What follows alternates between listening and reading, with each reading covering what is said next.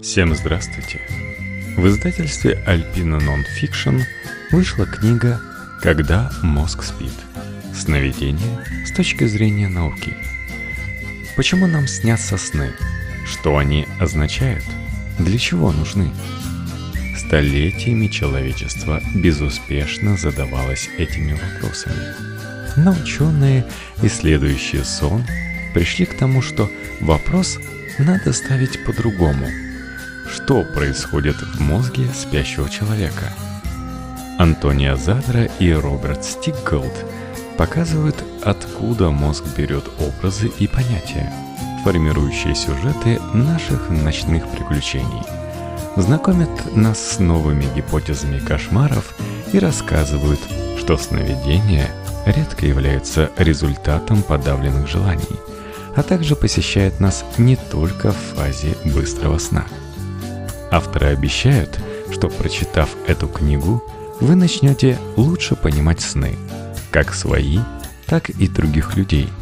Но тут же признают, мир сновидений по-прежнему окутан тайнами, полон чудес и не перестает удивлять. Результаты исследований позволяют с уверенностью утверждать, что мы знаем, как мозг генерирует паттерны активности, необходимые для формирования мысленных образов и ощущений движений во время сновидений, а также почему мозг придает им такую причудливость и эмоциональность, но при этом в них явно отсутствуют логические рассуждения и планирование. Впрочем, мы пока еще не объяснили, как и почему возникают конкретные сны. Почему нам снятся сны? Каким эволюционным потребностям они служат? В чем смысл сновидений, помимо того, что они погружают нас в порой странный, но яркий и правдоподобный мир? Какой бы ни была функция снов, она никак не может зависеть от того, помним ли мы их после пробуждения. Сновидения появляются у людей на всех стадиях сна, а значит, мы погружаемся в различные формы сновидений на протяжении, по крайней мере, двух третей ночи, то есть более шести часов из восьми. А некоторые ученые даже считают, что сны нам снятся всю ночь напролет. Если вы из тех счастливчиков, которые быстро засыпают и крепко спят всю ночь, вряд ли вы вспомните хотя бы пять-двадцать минут из своих снов. Это верно, даже если мы ограничимся только самыми яркими снами в фазе быстрого сна, эф бэ эс. А взрослый человек в среднем от трёх до шести раз за ночь погружается в эту фазу. Причем самый длинный период длится примерно от двадцати до сорока минут. Тем не менее, взрослый человек в среднем вспоминает только от четырёх до шести сновидений за месяц. Даже те сны, которые остаются в памяти, быстро забываются, подробности стираются в течение дня, если их не записать. Если бы функция сновидений зависела от того, помним ли мы их после пробуждения, то подавляющее большинство снов было бы потрачено впустую. Представьте, как однажды утром вы просыпаетесь, не помня, что вам снилось. А позже, когда вы что-то увидели или сделали, вдруг вспоминаете свой сон. Спустя несколько часов после сна, приобретает ли сновидение какую-нибудь функцию только потому, что вы его вспомнили? В этом нет никакого смысла. Какой бы ни была функция сновидения, она выполняется в режиме реального времени, когда вам снится сон. Что касается интерпретации тех немногих сновидений, которые мы помним, подумайте о своих последних десяти или двадцати снах. Сколько из них вам удалось истолковать? При этом мы оставляем за скобками вопросы о том, кто интерпретировал сны, какими методами и были ли интерпретация в конечном итоге точной, потому что, скорее всего, вы не сможете ничего ответить. Вообще-то дети и подростки, которые чаще помнят сны, чем взрослые, редко пытаются толковать свои сны, Многие поколения людей во всем мире ни разу за всю жизнь не интерпретировали ни одного сна. Если представителям какого-либо другого вида животных тоже снятся сны, то их уж точно никто не истолковывает. Эволюционная функция сновидений никак не может зависеть от их интерпретации. Вот почему так важно различать то, для чего мы используем сны, которые запомнили, для толкования, личностного роста, вдохновения или развлечения, и биологическую или адаптивную функцию сновидений. На протяжении тысячелетий были выдвинуты сотни теорий для объяснения функции сновидений, и десяток из них после открытия фазы быстрого сна в пятидесятые годы. Все начиналось с предположения, что сон имеет биологическую функцию. Но что, если это не так? Что, если сны не более чем бессмысленный побочный продукт деятельности спящего мозга? Наряду с теориями сновидений Фройда и Юнга, вероятно, наиболее широко известна гипотеза активации и синтеза, предложенная Алланом Хобсоном и Робертом Маккарли в Гарвардской медицинской школе. В паре статей, опубликованных в тысяча девятьсот семьдесят седьмом году, Хобсон и Маккарли представили модель сновидений, основанную на нейробиологических особенностях фазы быстрого сна, открыто бросив вызов психоаналитической теории сновидений Фройда. Модель имела явный антифрейдистский подтекст. Авторы сосредоточились на тех аспектах, в которых их гипотеза шла вразрез с теорией сновидений Фройда, в основном лишь вскользь касаясь тех областей, где обе теории согласуются друг с другом. Если вкратце, гипотезы активации синтеза предполагают, что сны вызываются в значительной степени случайным возбуждением гигантских нейронов ретикулярной формации моста эр эф эм головного мозга. эр эф эм представляет собой диффузную сеть нейронов, расположенных в мосте между позвоночником и передним мозгом. Именно его неровную наружную часть вспоминают люди, когда мысленно представляют себе мозг. эр эф эм играет определенную роль в регуляции фазы быстрого сна. И Хобсон с Маккарли предположили, что активность гигантских нейронов во время фазы быстрого сна стимулирует зрительную кору, одновременно вызывая быстрые движения глаз, за что эта фаза и получила свое название. В соответствии с гипотезой активации и синтеза, передний мозг отвечает на подобную стимуляцию попытками создать связное повествование, способное объяснить эти зрительные ощущения. Сновидение, по мнению Хобсона, появляется, когда передний мозг делает все, чтобы создавать наилучшее из возможного, стараясь придать хоть какую-то последовательность образам сновидений, возникших на основе нечетких сигналов, посланных ему из ствола. Хотя в своих статьях Хобсон и Маккарли уделили много внимания активации ствола мозга, то есть только одному аспекту модели, обсуждение синтеза, то есть обработки стимулов в структурах переднего мозга, ограничилось лишь одним абзацем. Со временем стало казаться, что Хобсон даже получал определенное удовольствие, подчеркивая случайный характер сновидений, а затем наслаждался тем, какое возмущение вызывала эта точка зрения. В результате модель активации и синтеза воспринимается сегодня в значительной степени как провозглашающая сны случайными и бессмысленными. Где-то между ссылой случайных, бессмысленных снов и харибдой сновидений, несущих послание от богов или бессознательного, постепенно росло новое направление мысли, иногда не до конца оформленное, предполагавшее, что сны имеют когнитивные и эмоциональные функции.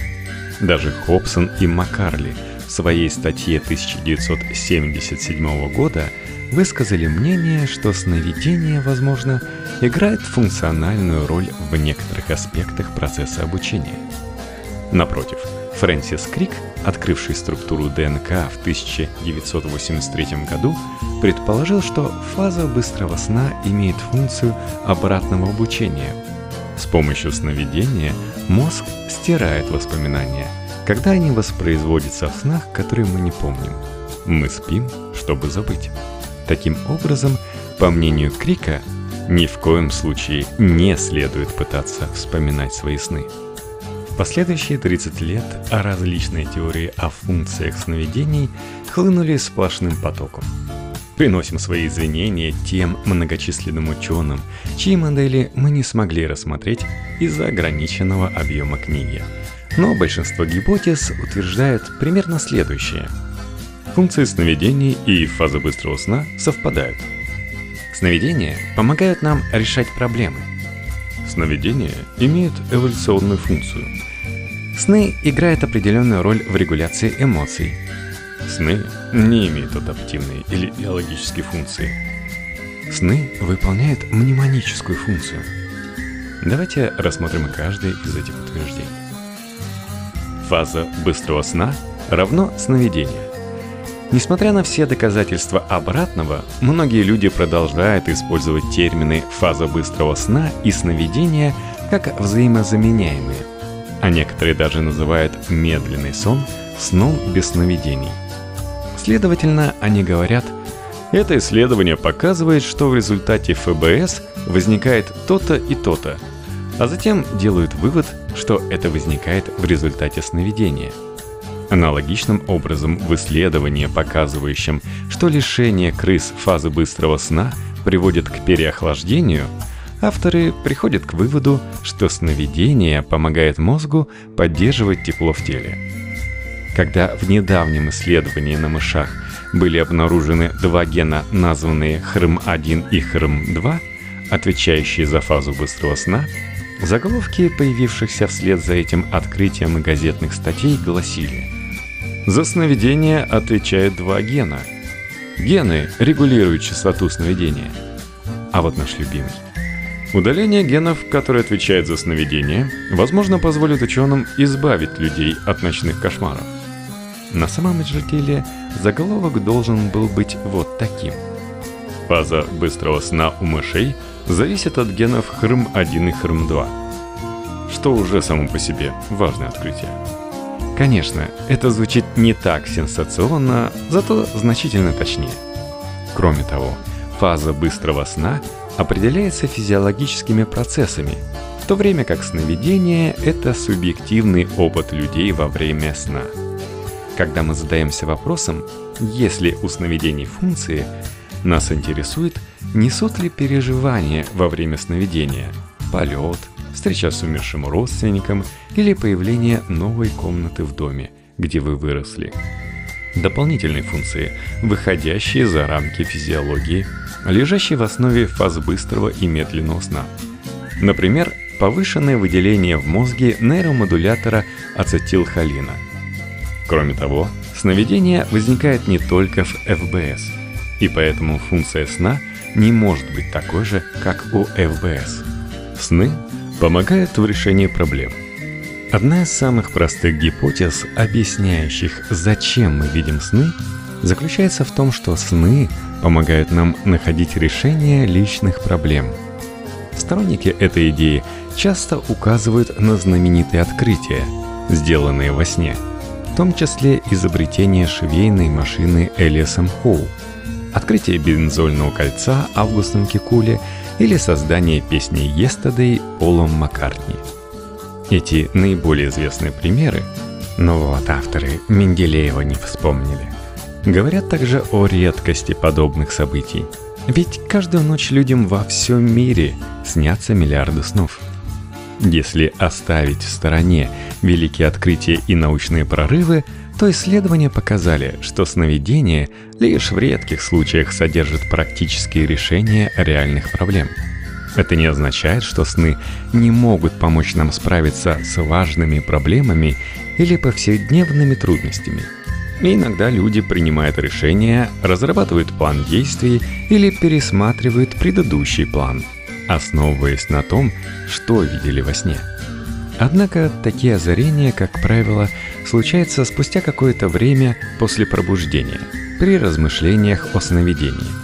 Да, сны могут привести к фантастическим открытиям и прозрениям, но реальное решение проблем во сне очевидно, происходит слишком редко, чтобы это могло послужить причиной появления сновидений в процессе эволюции. И да, эволюционная функция сновидений. Интересный подход к выявлению функций сновидений – это рассматривать их с точки зрения адаптивных преимуществ, которые они могли обеспечить нашим предкам.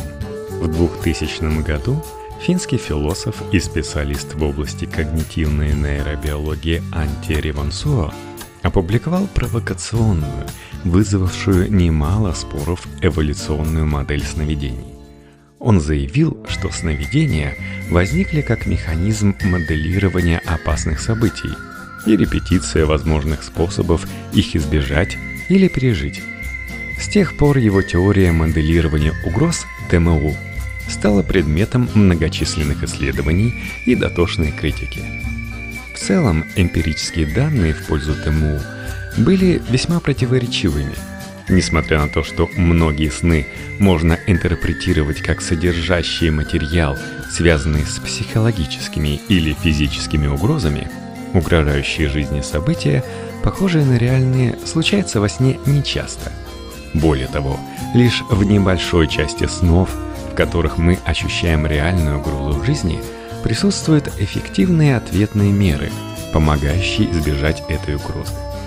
Например, в исследовании двухсот двенадцати повторяющихся снов взрослых людей, отобранных потому, что Ревонсуо рассматривал повторяющиеся сны как пример моделирования и воспроизведения опасных ситуаций, Тони и его коллеги обнаружили, что треть повторяющихся снов не содержит угрожающих событий. На самом деле восемьдесят процентов выявленных угроз носят вымышленный характер или весьма маловероятны в реальной жизни. Например, когда во сне исчезают стены ванной комнаты, или к спящему является призрак, или когда человек летает над водой.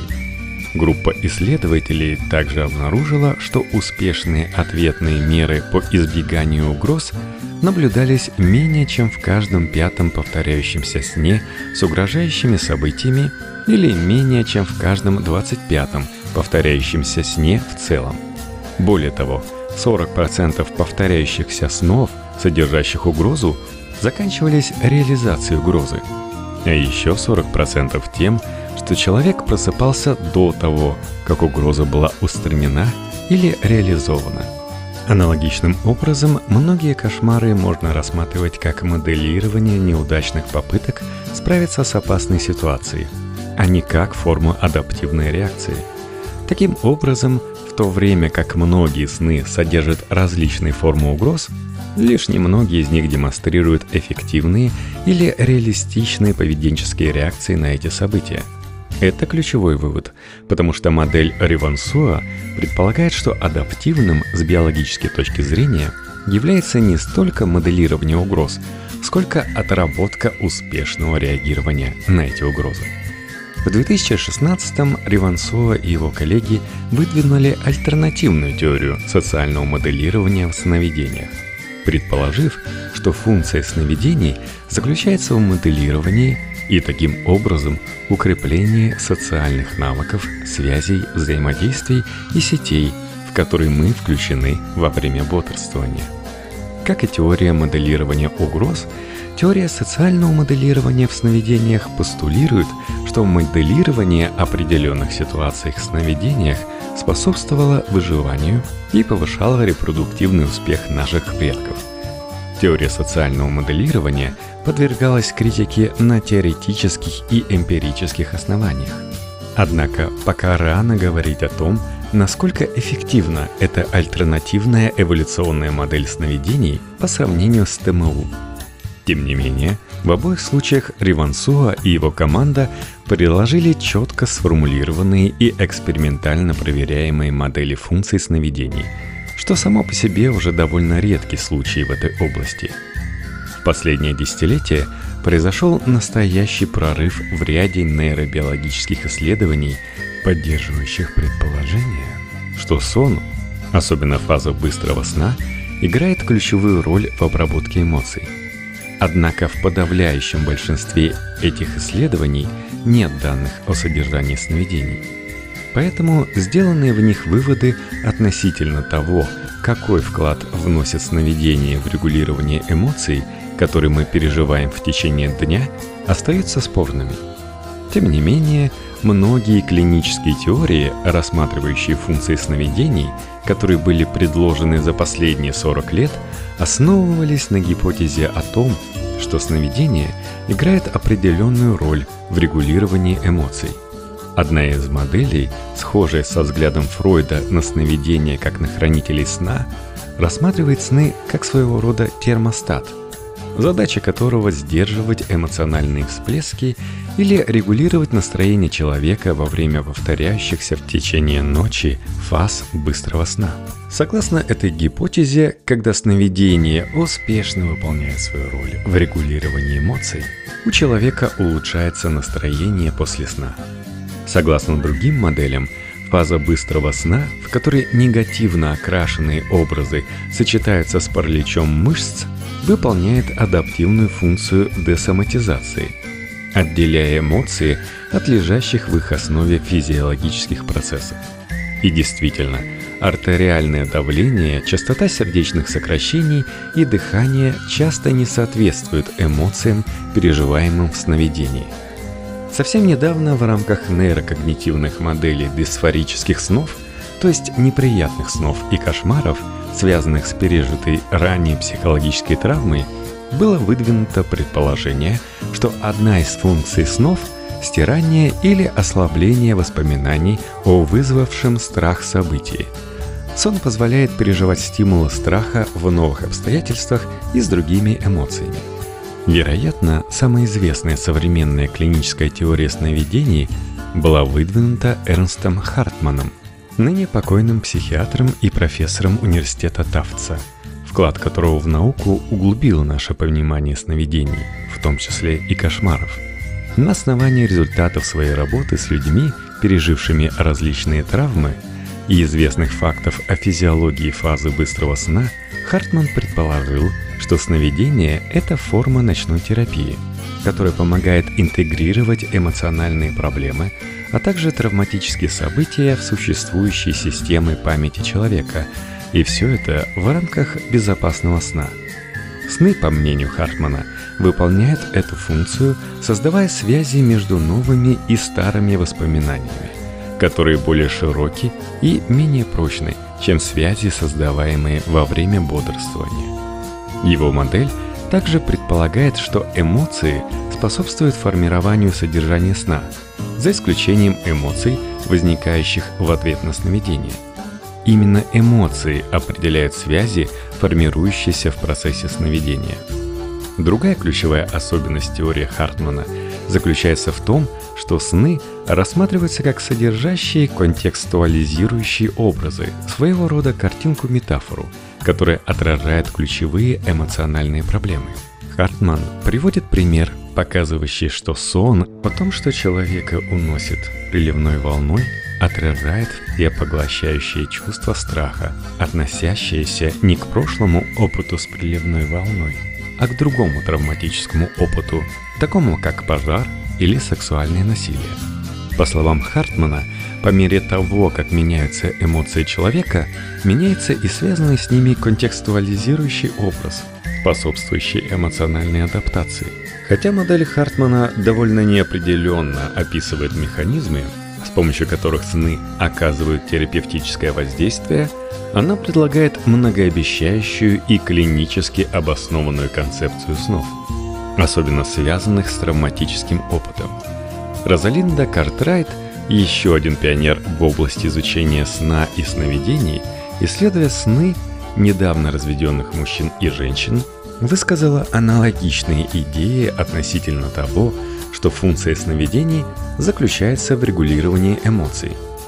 В целом, эти модели предполагают, что сновидение, или по крайней мере сновидение в фазе быстрого сна, действительно играет определенную роль в регулировании негативных эмоций. Что если в каждой из этих гипотез есть элемент истины? Возможно, сны иногда помогают нам решать проблемы, а в другое время обеспечивают уникальную среду, в которой можно отрабатывать социальные взаимодействия, учиться избегать опасных ситуаций или прорабатывать эмоции? Мы считаем, что на этот вопрос вполне можно ответить утвердительно. У сновидений нет никаких функций. Может быть так, а может и нет. Ряд врачей, философов и исследователей снов считает, что сновидение не имеет никакой адаптивной биологической функции. Оуэн Фланаган, философ из университета Дьюка, рассматривает сны как один из побочных эффектов эволюции, таких как звук сердцебиения или цвет крови, хотя признает, что сновидения могут быть полезны, если их удается вспомнить. Дэвид Фолкс, который провел несколько интереснейших исследований сна у детей, утверждает, что сновидение не имеет биологической функции. Известный исследователь и автор собственной теории сновидений Уильям Домхоф, который много десятилетий собирал достоверные результаты различных исследований, показывающих, что из рассказов о снах можно извлечь психологически значимую информацию, тем не менее утверждает, что сновидения появились и сохранились не как продукт естественного отбора, хотя воспоминания о снах, как и способность к созданию музыки, могут играть значительную роль в жизни людей.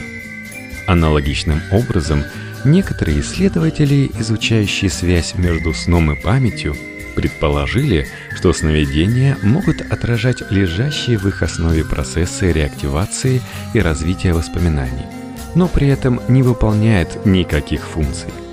Многие ученые считают сновидение не более чем бессмысленным эпифеноменом процессов, происходящих в спящем мозге. Мнемоническая функция сновидений. Мы уверены, что содержание снов не случайно, и сновидение — это не просто эпифеномен.